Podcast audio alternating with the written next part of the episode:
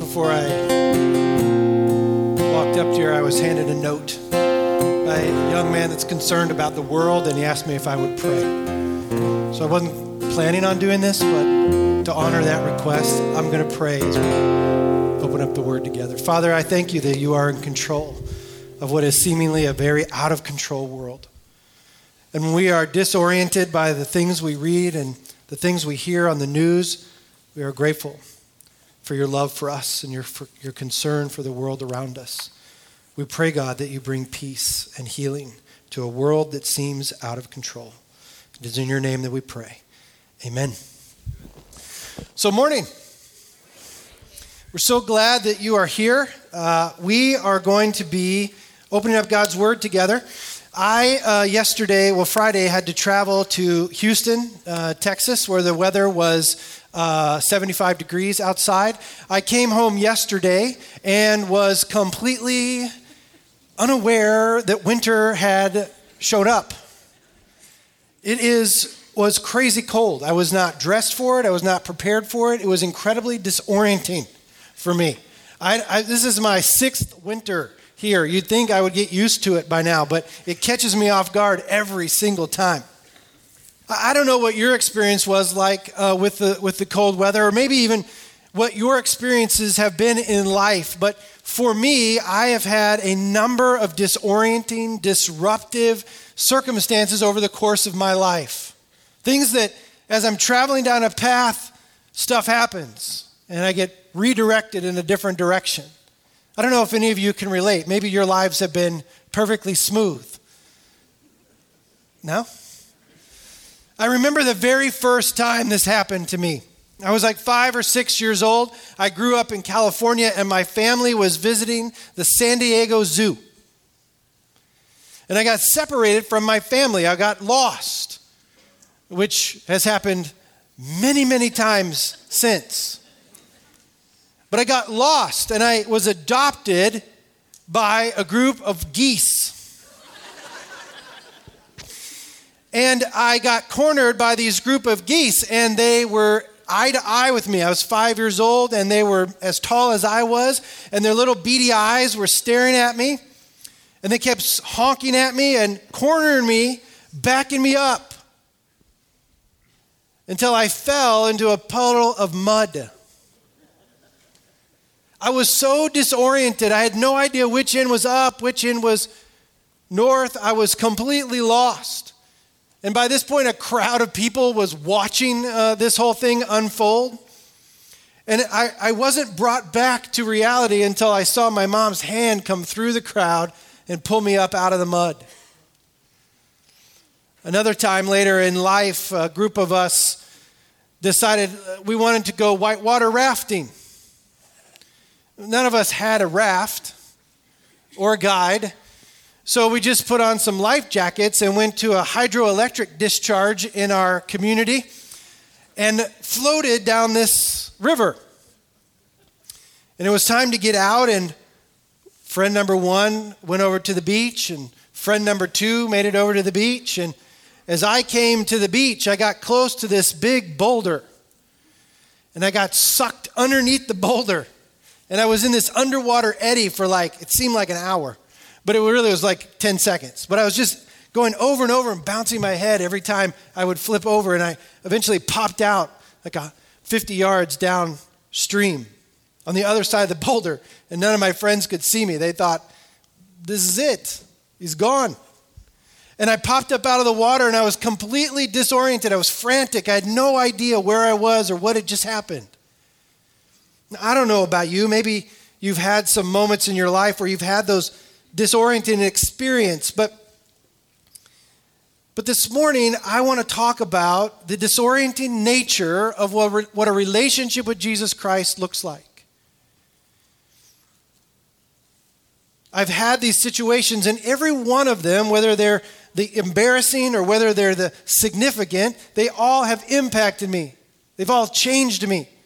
They've all morphed me into a different person. So for you, maybe the moment happened because of a death of someone that you loved. Maybe it's the birth of someone that you love. It could have been the romantic start of a relationship or the traumatic end of one. It could have been the moment you realized that living your life without Jesus wasn't working anymore. Whenever, wherever, whatever it was, it was likely disorienting for you. In those moments, we are faced with a very real question. When those moments in life happen where we are confused, where we're interrupted, where we're disoriented, there's only one question that can be asked Is Jesus enough? Is he really enough to right the ship, to get me back to where I need to be? This morning, we're going to look in the book of Acts at the New Testament church. The people of the new, early New Testament church, they had tons of these disorienting moments. They were people seeking after God and looking for Jesus' direction. And the response to that was disorienting. If you have your Bible, turn with me to Acts chapter 7. If you don't have a Bible, there are some there in front of you. We'd like for you to take it. If you need one, take it home. So we're going to look at the life of a guy named Saul. But before we understand Saul, we've got to look a little bit at this guy named Stephen. And Stephen is found in Acts chapter 7. He has lived his life with God, he's lived his faith out loud, and he's on trial because he spoke ill of the religious leaders of the day. He was in love with Jesus and not so excited about the religious leaders of the day. And so he's on trial for his life. And he's testifying and he's telling the story of Jesus. What life was like before, what like life has been since, and what life has been since his death. And then he, he accurately accuses these leaders of killing Jesus, of putting him on the cross, crucifying him. And then he uses this phrase to describe them. He says, You stiff necked people, you obstinate, ornery people. And their response is where we're going to pick up in verse 57. So Stephen makes this statement and they go nuts. In verse 57, at this they covered their ears and yelling at the top of their voices, they all rushed him, dragged him out of the city, and began to stone him. I mean, really stone him, you know? They crushed him with rocks. Not the other kind of stoned him. Just so we're clear. Meanwhile, the witnesses laid their coats at the feet of the young man named Saul. While they were stoning him, Stephen prayed, Lord Jesus, receive my spirit. Then he fell on his knees and he cried out, Lord, do not hold this sin against me. When he had said this, he fell asleep. And then in chapter 8, verse 1, and Saul approved of their killing him. Luke, the disciple and the writer of Acts chapter 7, is making a point. He wants us to not lose sight of Saul. There were lots of witnesses to the events of that day. There were lots of people watching Stephen get killed. But the writer wants us to recognize Saul. So he calls him out. But Stephen, who, because he lived his life, his faith out loud, he's being stoned to death. He died proclaiming God. This must have been an incredibly disorienting moment for him. One moment he's on trial, he's testifying. The next moment he's being drug out of the city because you can't stone people in the city. And they drag him outside the gates and they hurl rocks at him. It must have been a very confusing moment. But his response is significant because he forgives them. And then he lays down and he dies. He surrenders. Scripture is painting the picture of a, of a man surrendered to God. And this moment sparks something in Saul. As Saul is witnessing all this and he sees this incredible man forgive his accusers and then surrender his life, it sparks something in him. So the second part of verse 1 in chapter 8 says, On that day, a great persecution broke out against the church in Jerusalem. and all except the apostles were scattered through Judea and Samaria. Godly men buried Stephen and mourned deeply for him, but Saul began to destroy the church. Going from house to house, he dragged off both men and women and put them in prison. Those who had been scattered preached the word wherever they went. A couple things to know in this passage. One is that persecution breaks out. Earlier in the book of Acts, chapter 1, verse 8, Jesus sends the remaining 11 disciples out. And he says, You will be my witnesses in Jerusalem and in all Judea and Samaria and to the ends of the earth. You see, Jesus was establishing a pattern, a map, a roadmap for his disciples and his church to follow. We want the gospel to go out. And here, in the midst of this persecution by Saul, what happens? the gospel goes viral. Saul's intent is to destroy the church, but what he does is he fans a flame, and that persecution yields to surrender, and that surrender yields a, pro- a proclaiming of the gospel to the outermost parts of the world. Now, skip down in your Bibles to Acts chapter 9. Your Bible may have a little heading there that says something like Saul's conversion. What's about to happen in this pivotal chapter of Acts is that Saul is about to have a moment of extreme disorientation that will yield a lifetime of surrender. Look at verse 1. Meanwhile, Saul was still breathing out murderous threats against the Lord's disciples.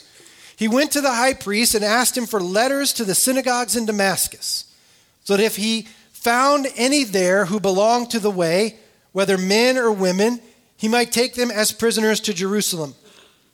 At this point in Scripture, Christians aren't yet called Christians. They're simply called followers of the way or the Lord's disciples.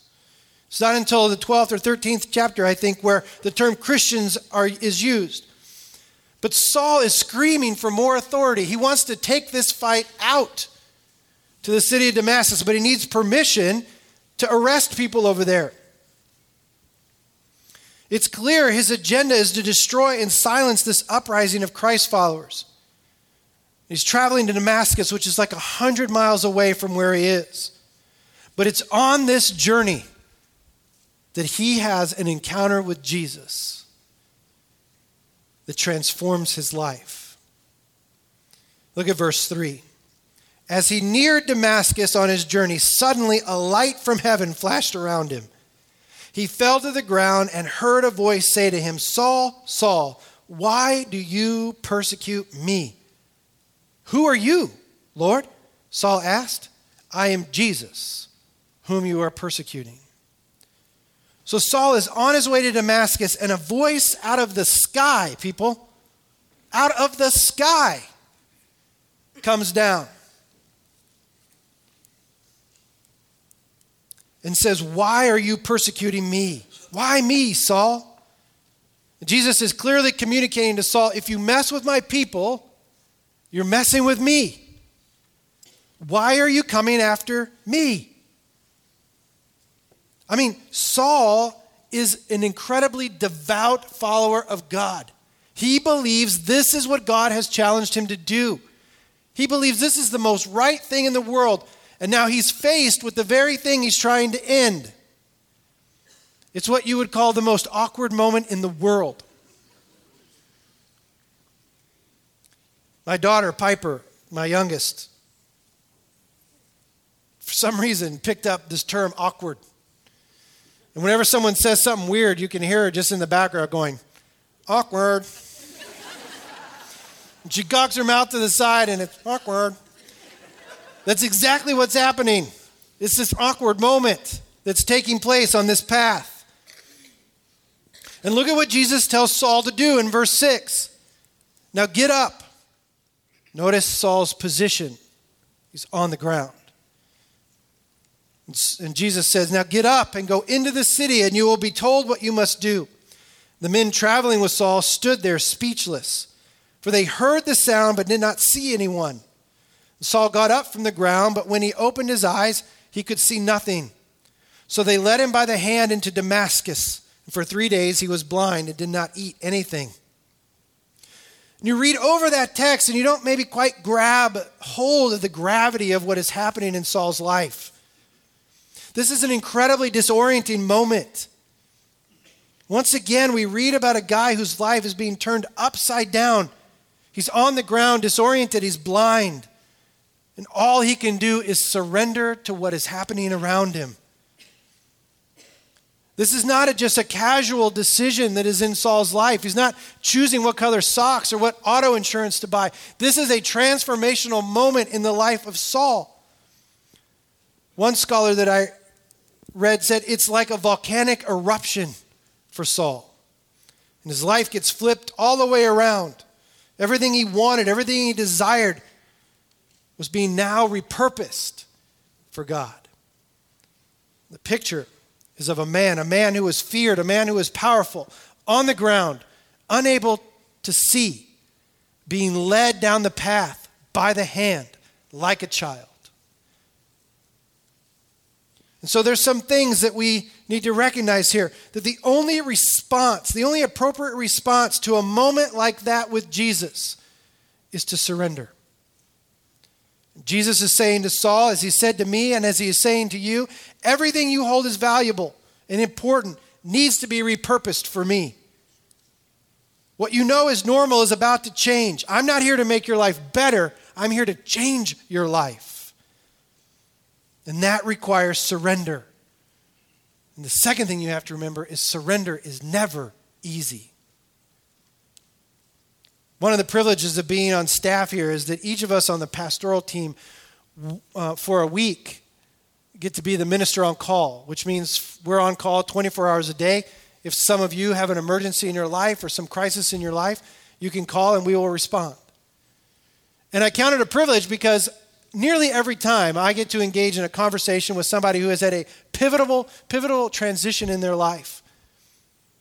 They're disoriented and they don't know which way is up or down. And there's usually something that they're holding on to, whether it's a person or a relationship or a thing or a substance, that's preventing them from living the life they know God has for them. And my question to them every time is Are you willing to give that thing up to follow Jesus. And when their response is yes, which isn't every time, but when their response is yes, what ensues can be very disruptive, can be very disorienting. The old is made new and the familiar becomes our enemy. The true solution to surrender to the transformational journey and the masterful hand of Jesus. Because and this is the reward for that surrender, because surrender brings true intimacy with Christ. I've been in church work since I was 20 years old. I'm 44 now. So, more than half my life, I've been in and around church work. And through that journey, God has repurposed, has unended, has upended, has turned over my life many, many times.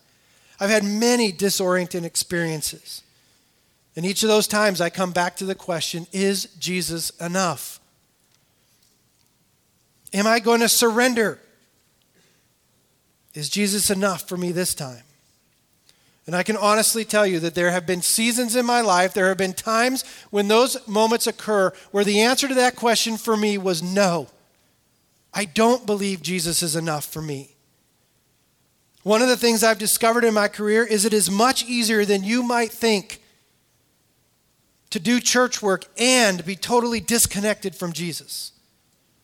In my life, at several points, it has been very easy for me to replace intimacy with Jesus with dutiful, right, good, and impressive things that church people appreciate. But in those moments where the reality of my life and the dryness of my soul collide, it can be very disorienting. And the only way out of that moment is total surrender to Jesus. The only response to that question, is Jesus enough? Is yes. Yes, he is. So let me ask you this morning for you, in whatever your journey has for you, is Jesus enough? Is Jesus enough? What we see in the life of Saul is living a life of faith means he will, we will likely be put in a position of needing to give stuff up, to have our life repurposed. Saul, who by the time we get to what we're about to read is now called Paul, gives up his name. He gives up what he knew. Everything familiar has been turned upside down. He surrendered his life. That surrender was hard, but surrender brought true intimacy with Christ. For me, living a life free from disorientation, dis- disorienting events is not my goal. Living a life pursuing Jesus is my goal. And that life will necessarily cause disruption. Hear this faith requires us to trust Jesus enough that we give up our own plans, we give up our own agenda, we give up our own expectations of people. And this will be disorienting, it will be disruptive. But there is a path out, and that path is called surrender. That surrender will be hard, but the reward is true intimacy with Christ. One of my favorite chapters is Philippians chapter 3, and in there, um, Saul, now called Paul, writes this important verse. If someone else thinks they have reasons to put confidence in the flesh, the flesh being our own agenda, plans, our kids, our retirement, I have more. He's in an argument with people about what is righteous. He's saying, I've got more. You see, whatever you think is good and right, I have got more of it. I was circumcised on the eighth day of the people of Israel, of the tribe of Benjamin, a Hebrew of Hebrews, in regard to the law, a Pharisee. As for zeal, persecuting the church. As for righteousness, righteousness based on the law, faultless. But whatever were gains to me, I now consider loss for the sake of Christ. He's saying, I was the chief Christian. I was the religious guy. You get a sense that he built a life that was very sturdy and powerful and complete and in control. And then Jesus came in and upended that life. And he writes this What is more, I consider everything a loss because of the surpassing worth of knowing Christ Jesus my Lord, for whose sake I have lost all things. I consider them garbage that I may gain Christ and be found in him, not having a righteousness of my own that comes from the law, but that which is through faith in Christ, the righteousness that comes from God on the basis of faith. And then he says, I want to know Christ.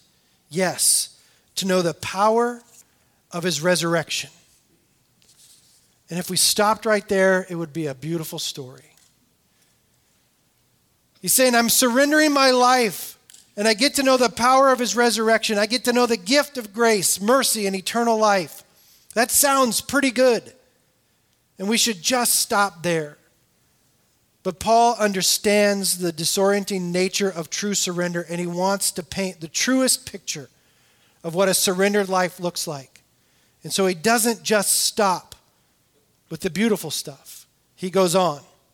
I want to know Christ, yes, to know the power of his resurrection and participation in his sufferings, becoming like him in his death. What Paul seems to know and what we need to embrace is that forgiveness, restoration, and hope, that resurrected life is a good thing. But you cannot have the resurrected life without first dying. Dying to yourself, dying to your own agenda, dying to the stuff around you, surrendering to the life that God has for you. Saul, when he meets Jesus, is a killer, a destroyer of people, trying to end the church and stop the movement of Jesus. Then he has this encounter, this beautiful encounter with Jesus. And he's humbly walked by the hand and Paul begins to use words in his writing like in Christ and through Christ. Paul is a transformed man. And Jesus' intent for Paul and his intent for you and I is that we would all be transformed. That out of our surrender, we would be transformed into being more and more like him. And that is not easy. And it takes time. And it takes work. Look at what it says in 2 Corinthians chapter 3. And we all who with unveiled faces contemplate the Lord's glory are being transformed into his image with ever increasing glory, which comes from the Lord who is the Spirit. In other words, we are being transformed into something with greater glory, to become more like the image of God. And Paul is teaching us here that the longer we walk with Jesus and the more he works in us, the more we will become like him. But what does that look like to become more like him? Well, John chapter 13, verse 3 paints a very vivid picture of what it means to become more like him. It says, Jesus knew that the Father had put all things under his power and that he had come from God and was returning to God. So he got up from the meal, took off his outer clothing, and wrapped a towel around his waist. After that, he poured water into a basin and began to wash his disciples' feet, drying them with the towel that was wrapped around him. You see, we are to be transformed into his image, and as a result, that image is not going to be what we think it's going to be. Because what Jesus did is he said, I want you to pattern your life after me. And in a meal that we now have come to know as the Last Supper, Jesus, at the beginning of that meal, takes off his outer clothing and he gets down on the ground and he takes a pitcher of water and he pours it into a basin. And then he takes a towel and he begins to wash the feet of his disciples. The posture of a servant. The transformation in Saul's life, the transformation in my life, the transformation in your life is all for one end, and that's for us to look more like Jesus. And that starts with us dying to ourselves because you can't get on the ground and wash someone's feet unless you've died to yourself. So that's how Jesus starts the meal. And as you know, we get to the end of the meal and another symbolic gesture of what it means to follow Jesus. Starts out by being a servant, and it ends with being willing to lay down your life for the people around you. And this morning, we're going to participate in communion together as a family, as a symbolic reminder of that work that Jesus did on the cross. That pattern that he established for you and for, I, for me is to be a servant even unto death. But that comes from surrender. It starts with surrender in each one of us. So, in just a few moments, the ushers are going to come. They're going to give you the communion elements, the cup and the wafer. I just want you to hold on to it. We're going to sing a song, and during that moment, I want you to contemplate the, the question Is Jesus enough? Wherever you are, whatever you're experiencing, is Jesus enough today? Is Jesus enough for me? And if that's true, the only way out of that disorienting moment is to surrender surrender to Jesus. So hold on to the elements. I'll come back in a moment. We'll take them together. Let's pray. Father, we thank you for your unending, undying love for us that is so great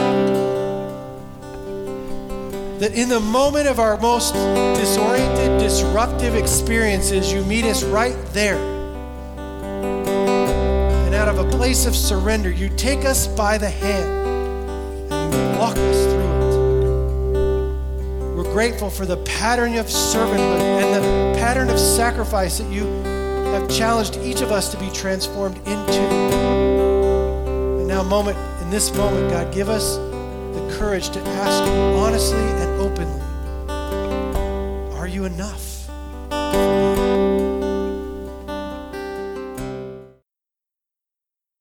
I want to thank you all for uh, being with us this morning. And you know, this uh, this idea that our, sometimes life becomes disorienting uh, is really true for all of us. And one of the things that disorients us most of all is when suffering enters our experience through whatever shape, way, or form.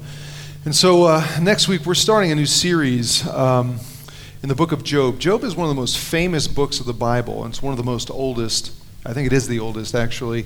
And, um, and so we're going to take a look at Job's experience and how he dealt with suffering. Because when suffering happens, the question we all ask is why? Whether you're a believer in a God or whether you're not a believer in God, we all ask the same question. So we're going to start a series. We're going to take a look at how Job experiences suffering and what he does with it, and, uh, and hopefully glean some uh, helpful uh, information and. Um, insight. Okay, so we're starting that next week. But uh, I also wanted to mention, starting tomorrow, uh, we're doing something quite quite um, unique. Most of you know, for the last year, we've been talking about how we as a church can have a greater spiritual impact on our world globally, regionally, and then locally. And um, we've been doing a lot of different things, but um, in terms of regional, uh, over the last four years or so, we've been working closely with um, uh, District, uh, is it 45? District 45 along North Avenue uh, with Schafer uh, Elementary School and Jefferson Middle School, working with kids there and, and students there uh, that are high, at, at risk students. And uh, we have a thing called Lunch Bunch we do where if kids during during lunch want to go and, and, just spend some time talking to an adult, we have we have uh, uh, sh- kind of chaperones that go and they're part of Lunch Bunch. We uh, we have a mentoring program that's been established there. We just recently uh, renovated uh, Schafer's courtyard in, in, the center of the school so that they have an outdoor space for the kids to go out and learn. So we've been doing a lot of different things. But tomorrow we're starting a, a pilot program that's never been done before. Uh, it's a, a, comprehensive educational intervention program. That's a, a, lot of words. What it basically means is that the school district has identified 16 at risk third graders uh, who they're, they're, they're just nervous about you know their educational process and so they've identified 13 kids and we have uh, we're sending a team in for the rest of the school year on a pilot program to work with these 16 kids it's a comprehensive deal it involves education uh, tutoring um, athletics uh, nutrition, all of these different things. We have three uh, part time employees and 25 uh, of our own people volunteering, and their names are up here. And I, I appreciate their, uh, their willingness to give their time for these kids. And we believe that we can make a difference in their lives and change the trajectory of these 16 kids and, and hopefully uh, enable them to become uh, not only just great students, but um, um, productive uh, citizens. And so um, that starts tomorrow. And uh, we're excited about it. And i am going to pray for. Are any of our team members in here at the moment? Anybody here? Just raise your hand up if, if we have some. Just because one in the back, a couple of people. Yeah. So it's a hey, it's a big deal. We've developed a program, and um, uh, and uh, you know, all we ever hear on the news is how, you know, school districts and Christians are at, odds with each other all the time. And here we've been given the opportunity to go in and make a difference in the community. And we believe God has opened that opportunity to us. So I'm going to pray for our team. I'm going to pray for you guys. Come back next week. We'll start with Job. And I think you're going to find it helpful. Okay? Let's pray. Our Father, we, uh, we all know firsthand that life can be uh, complicated and at times disorienting. And what we do in those moments of confusion um, and, and, and trial, and what we do in those moments determines who we become. And the tendency is to either uh, push those things push us toward you or push us away. And I pray that we become a people that understand that even in the difficulties of life, you love us. And may we find comfort in that and in you. I pray for these students who we're going to be working with um, who are at risk of being kind of lost in the system. And I pray that uh, our commitment to them and to the school, to their families, uh, would make a serious difference in their lives. And I want to thank you for our, our people from here who are giving their time and energy over the next school year uh, to help these students. Um, may they truly make a difference in their lives and as we do it in the name of Jesus, um, may they at some point or another come to realize that uh, it is all about your love for them that um, motivated us to help. May our assistance help change the community and point people to you. And now, Lord, I pray that uh, you would watch over us until next week. May your hand of grace and peace rest on your people as we go. Um, we ask these things in Jesus' name. Amen. Thanks for being here. We'll see you next week.